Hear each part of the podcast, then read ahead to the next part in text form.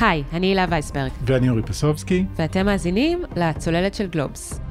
בעוד החזית בגזרת רוסיה-אוקראינה בוערת, היום נפנה את המבט הרבה יותר מזרחה משם, לכיוון המעצמה השנייה בגודלה בעולם, הלוא היא סין.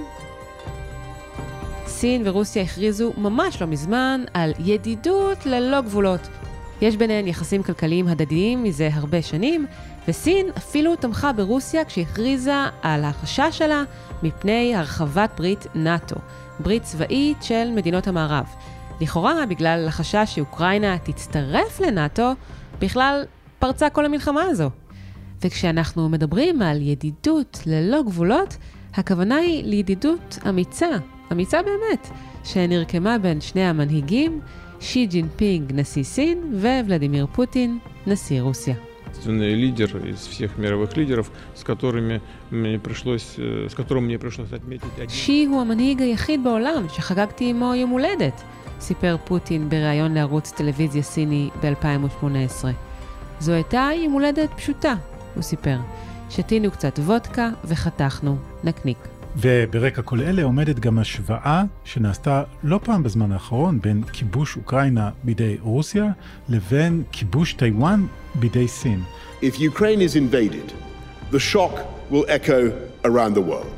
And those echoes will be heard in East Asia, they will be heard in Taiwan. ראש ממשלת בריטניה, בוריס ג'ונסון, אמר לאחרונה שמה שמתרחש באוקראינה נשמע בטיוואן. וגם נשיאת טיוואן עצמה, צאי אינגוון, אמרה שהיא יכולה להזדהות עם אוקראינה בגלל איומים צבאיים והפחדות מצד סין. אז האם באמת יש דמיון בין מקרה טיוואן למקרה אוקראינה, ובכלל, איך נראית מלחמת רוסיה-אוקראינה בעיני הסינים? מהם האינטרסים הסינים בכל הסיפור, והאם רוסיה הגדולה עשויה למצוא את עצמה בסופו של דבר כמדינת חסות של סין? על כל אלה נדבר היום עם מומחה סין וראש החוג ללימודי מזרח אסיה באוניברסיטת תל אביב, דוקטור אורי סלע. הוא משוכנע שהפרשנות שאפשר לשמוע מלא מעט כיוונים, ולפיה סין מתכוונת ללכת בעקבות רוסיה וממש תכף לפלוש לטיוואן, ממש לא קשורה למציאות ולאינטרסים בשטח. שלום אורי. שלום, שלום. לפני שאנחנו מגיעים לשאלה אם אפשר בכלל להקביל בין אוקראינה לטיוואן, בואו נתחיל עם הרקע ההיסטורי. מתי החל הפיצול בין סין לטיוואן, עד כדי כך שטיוואן רואה את עצמה היום כמדינה נפרדת ותובעת את העצמאות שלה. אז איך הגענו עד הלום בעצם? בואו אה, נחזור לרגע, בזריזות רבה, 110 אה, שנים אחורה, פחות או יותר, נפילתה של השושלת הקיסרית האחרונה ששלטה בסין, שושלת צ'ינג, התהוו והתגבשו במרחב הסיני מפלגות שבעצם אה, המטרה שלהם הייתה להקים מדינת לאום מודרנית חדשה באותו מרחב סיני שהשושלת הקודמת הותירה בידיהם.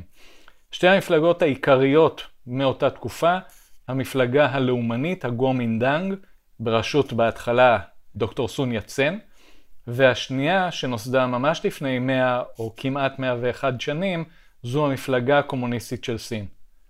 בשנים לאחר מכן, ובמיוחד בשנות ה-30 וה-40, בין הגומינדנג לבין המפלגה הקומוניסטית, נוצרה תחרות, מאבקים, אפילו מלחמות, שאחרי מלחמת העולם השנייה וסופו של הכיבוש היפני במרחב הסיני, בעצם הסלימו לכדי מלחמת אזרחים מלאה, שהסוף שלה, בשנת 1949, הציב את המפלגה הקומוניסטית בתור המפלגה ששולטת ברובו של המרחב הסיני, ודאי היבשתי, מה שנקרא סין העממית, והגומינדנג נמלט לאי טיוואן, ושם בעצם המשיך להתקיים בתור הרפובליקה של סין, שזה היה השם שלו שהם קראו בו למדינה כבר מאז 1912.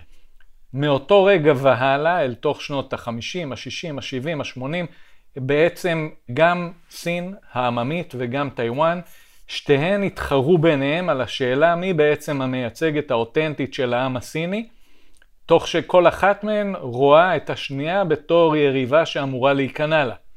טיוואן הקטנה את סין העממית ביקשה להכניע, ואילו סין העממית ראתה, אגב עדיין רואה, את טיוואן בתור סוג של מחוז מורד. אז באיזשהו אופן נשמר הסטטוס קוו הזה לבינתיים, ונשיאת טיוואן מסתכלת על המתרחש באוקראינה וטוענת שהיא מזדהה עם המצב. איך אתה רואה את זה? את הנשיאה אני יכול להבין, אני חושב שהיא מנסה לגייס פה איזשהו הון פוליטי מהמשבר הנוראי הזה. זה בעצם הנימוק המשמעותי להכרזה שלה בעיניי, מין uh, הכנה ליום פקודה, שאולי יגיע ואולי לא יגיע. אבל האם אתה רואה רציונל מאחורי ההקבלה הזו? ההשוואה עצמה, אבל, למרות שהיא נראית להרבה מאוד אנשים מתבקשת, בבסיס היא בעצם מאוד מופרכת. הסטטוס של טיוואן הוא לא של מדינה שמוכרת בקרב אומות העולם כמדינה עצמאית ונפרדת.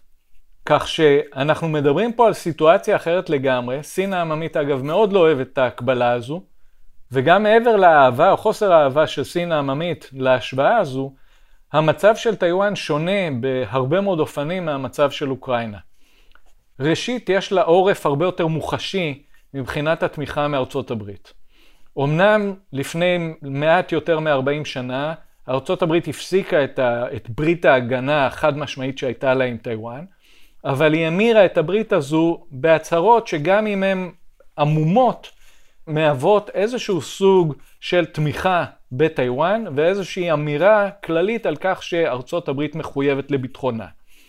מעבר לזה, כדאי לזכור שבניגוד לאוקראינה, שהכוחות האמריקאים רחוקים ממנה מאוד, במקרה של טיוואן יש עשרות אלפי חיילים אמריקאים עם הציוד החדיש ביותר, כולל ה-F-35 וה-F-22, you name it, במגוון של אזורים מסביב לטיוואן, מדרום קוריאה, דרך יפן, אוקינאווה ועד גואם, וכמובן, יש גם עוד סדרה של מדינות אסיאתיות שנמצאות בתוך העסק הזה.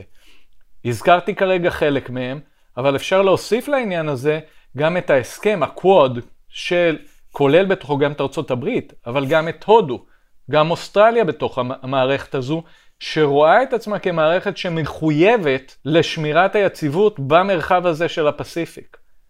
כך שגם מבחינת הבריתות הבינלאומיות והתמיכות הבינלאומיות, טיוואן נמצאת במצב מחובק בהרבה. ובכל זאת אנחנו רואים מטוסי קרב סינים אה, שוב ושוב נכנסים למרחב האווירי של טיוואן. ולא רק למרחב האווירי של טיוואן, גם למרחב האווירי של יפן. וסין, במיוחד בשנים האחרונות, מגבירה את המהלכים שלה מהסוג שציינת, כולל אגב גם מטוסים וגם ספינות. טיוואן בהחלט מתלוננת עליהם, יפן מתלוננת עליהם, אבל אין פה מהלכים שמציבים איום צבאי מיידי על טיוואן. ומעבר לזה, הטענה שלי שאין לסין העממית כרגע אינטרס להעביר את, אה, נקרא לזה, חילוקי הדעות או הסכסוך שיש לה עם טיוואן לפסים צבאיים של כיבוש, משום שבסופו של דבר, בראייה הסינית, מעבר שכזה יפגע קודם כל בסין. כמובן שהוא יפגע בטיוואן, אבל יפגע קודם כל בסין.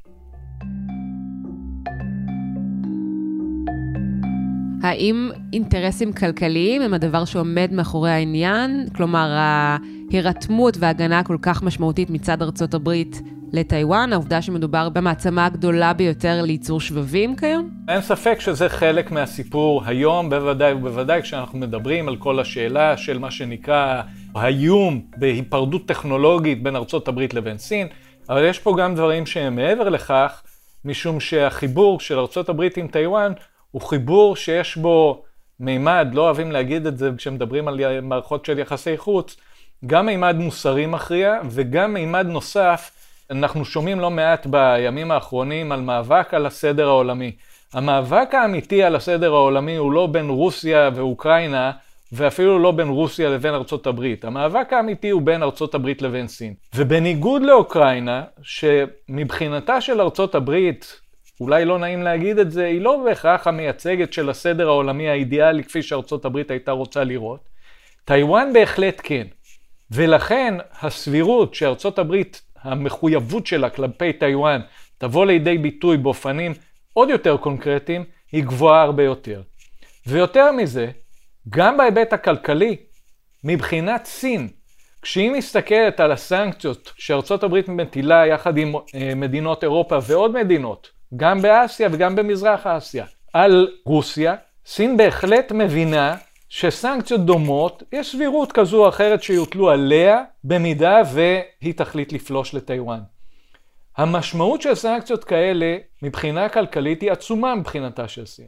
ואני רוצה להזכיר פה נקודה נוספת. בעוד כשאנחנו מסתכלים על רוסיה, נדמה, ואולי זה גם נכון, שלפוטין לא ממש אכפת מהעם הרוסי, שהוא כמובן הסובל העיקרי מסנקציות שכאלה.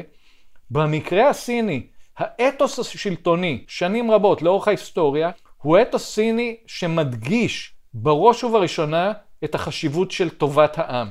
ברור שלפעמים בהיסטוריה אנחנו רואים מקרים שהם חורגים לגמרי מהאתוס הזה, אבל ברמה העקרונית, המפלגה הקומוניסטית של סין רואה את הלגיטימציה שלה, וחשוב לה, הלגיטימציה שלה חשובה לה, כנשענת על דאגה לטובתו של העם.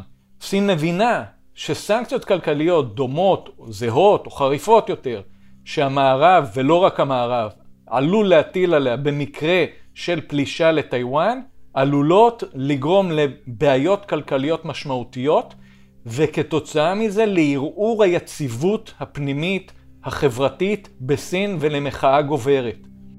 כלומר, כשביידן מטיל סנקציות על רוסיה, אז יש בהן גם איזשהו מסר שמכוון לבייג'ינג, לא רק למוסקבה. אני מאמין שכן, בהחלט כן.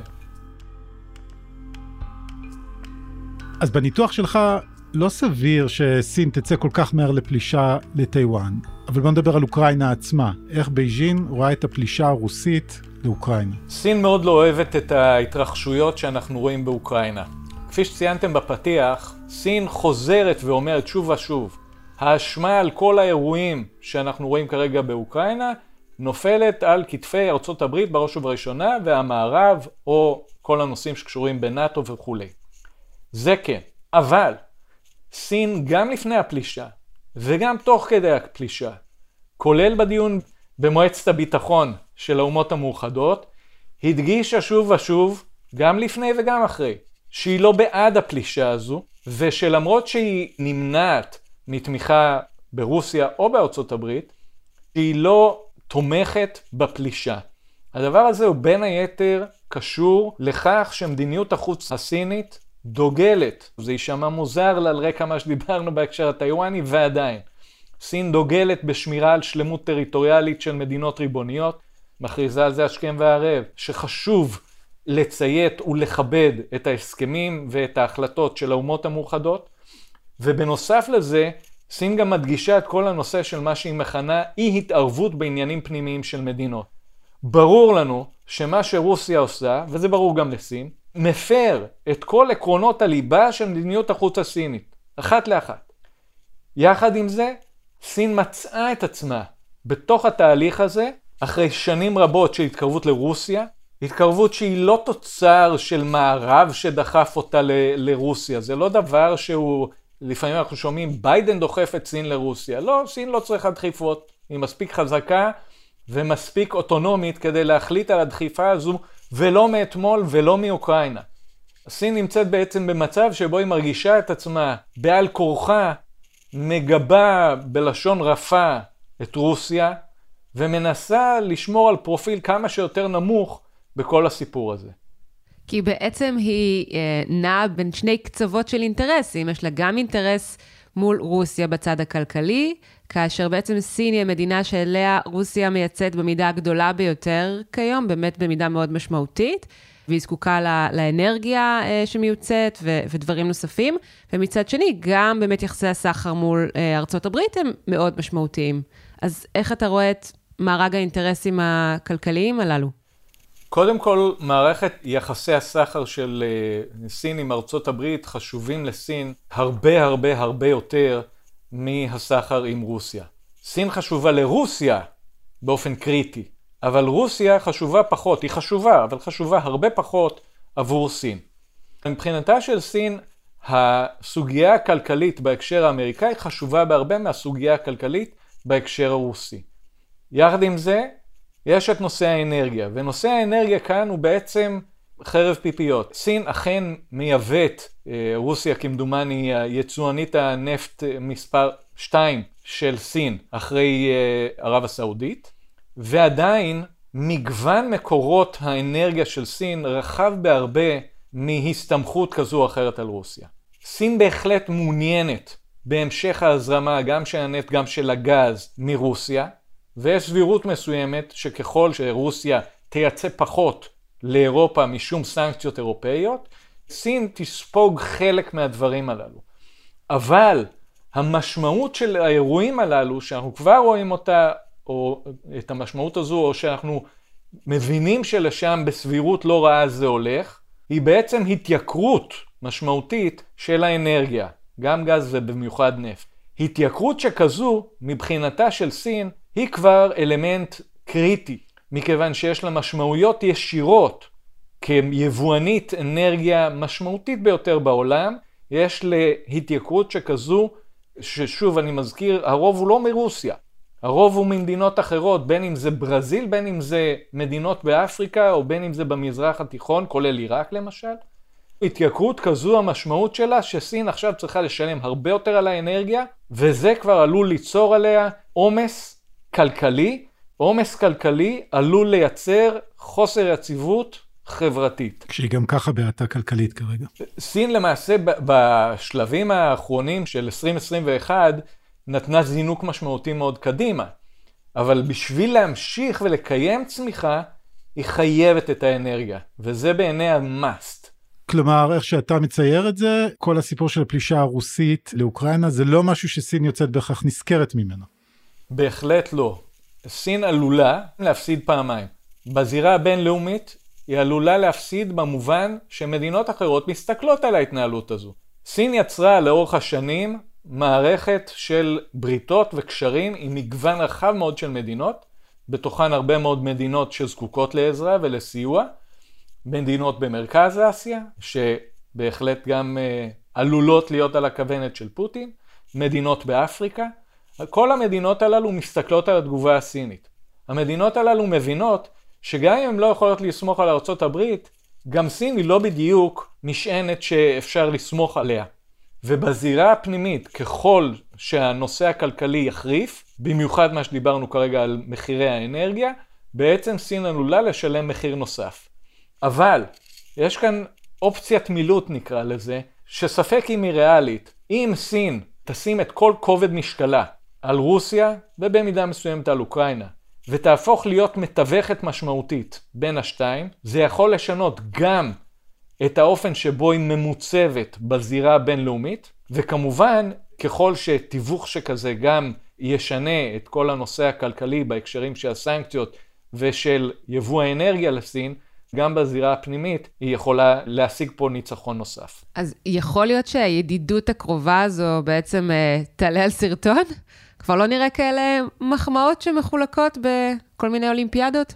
הידידות הקרובה בין סין לרוסיה, צריך להבין קודם כל שהיא מצד אחד ארוכה, פחות או יותר 30 שנה מסוף המלחמה הקרה, אבל מצד שני, היסטורית יש פה עניינים לא פתורים.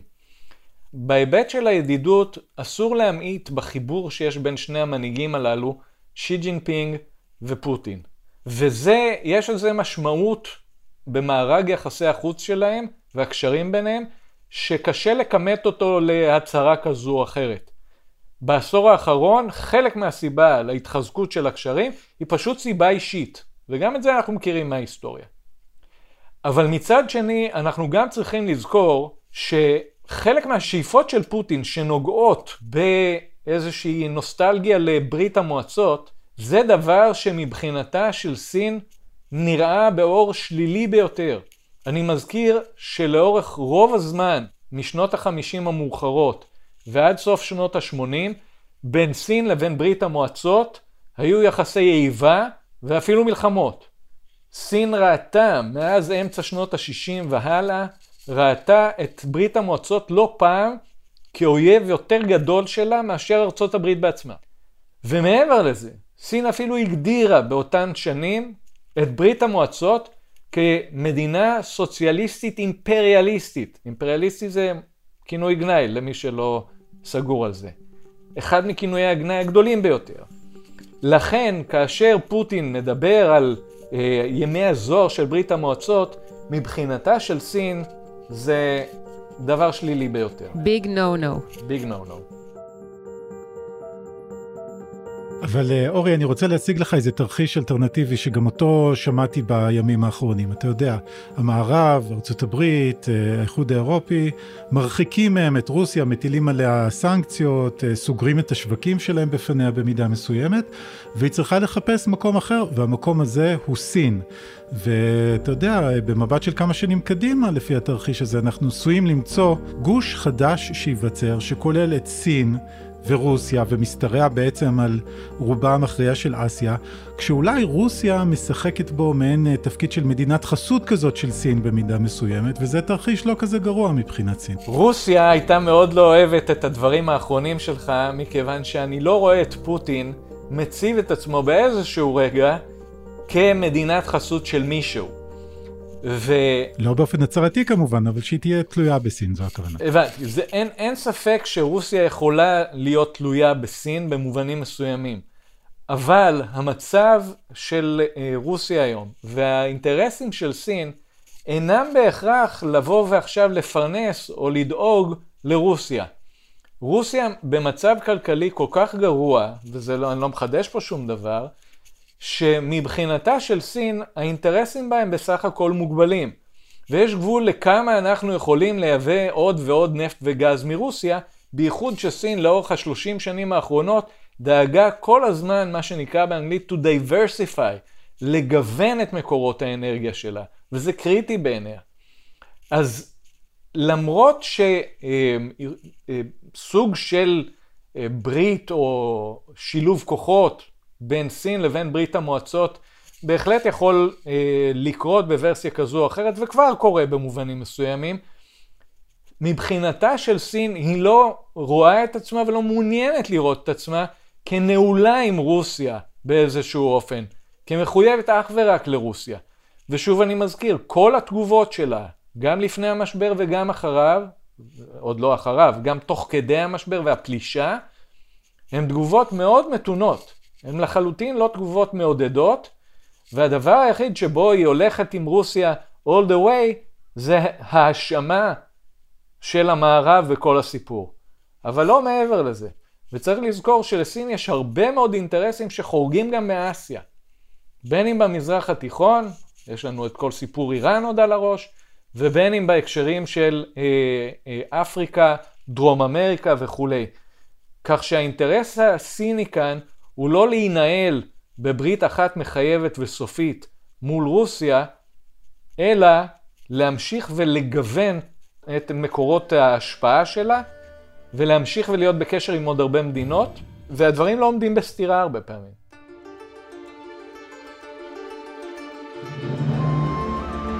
אורי, לסיום, סין יכולה לתת אה, רוח גבית לסנקציות הכלכליות שהוטלו על רוסיה, והיא יכולה גם לא לאפשר אותן. לאיזה כיוון היא תפנה לדעתך? אין לי שום ספק שסין לא תשתף פעולה עם הסנקציות.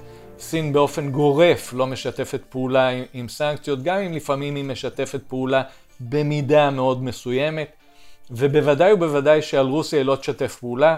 בראייתה של סין, והיא מצהירה על זה השכם והערב, סנקציות אינן דרך יעילה להתמודד עם המשבר, לא הזה ולא אף משבר אחר. מובן מאליו שסין אומרת את זה בין היתר כדי להימנע מסנקציות על עצמה, וסין זכתה למנה של סנקציות, אני מזכיר, אחרי 1989 וענייני טיאננמן, כך שסין היא באופן נחרץ נגד סנקציות, היא הסכימה באופן מסוים לסנקציות על צפון קוריאה, היא נגררה במובן מסוים לסנקציות בהקשר האיראני, וגם חלק מאלה וחלק מאלה לא באמת ביצעה אותם בפועל. אבל זה עשוי להציל את רוסיה. זה עשוי אה, לתת לה את פתח המילוט שהיא זקוקה לו כדי אה, להמשיך ולשרוד כלכלית. אבל זה פתח מילוט מוגבל, מכיוון שסין לא תמשכן את עצמה ולא תצא מגדרה כדי לסייע לרוסיה במהלך שהיא התנגדה לו מלכתחילה. אבל היא בהחלט תשמור או תנסה לסייע לרוסיה לשמור על הראש מעל המים, ובאותה הזדמנות גם תדאג שרוסיה תוריד מחירים של נפט מצידה שהיא מוכרת לסין, כי לא תהיה לה ברירה. אבל שוב, זה רק חלק מסוים מאוד מהדרישה הסינית לאנרגיה, כך שזה לא משנה את התמונה הכללית במאקרו. דוקטור אורי סלע, תודה רבה. תודה לכם.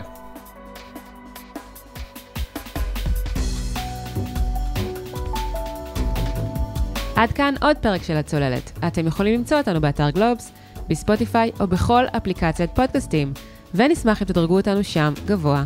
אתם מוזמנים לשלוח את הפרק לחברה או חבר שרוצים להבין אם ממש אוטוטו סין עומדת לכבוש את טיוואן, והאם ואיך זה קשור למלחמה בין רוסיה לאוקראינה. ועוד פרק מומלץ שלנו על המלחמה באוקראינה עוסק בשאלה איך המלחמה תשפיע על הבורסות והכלכלה העולמית, ממש קרוב לפרק הזה בפיד שלכם ובהגשת עמירם ברקת. עורך הסאונד הוא ניר לייסט. אני הילה וייסברג. אני אורי פסובסקי. נתראה בפעם הבאה. ביי ביי. ביי.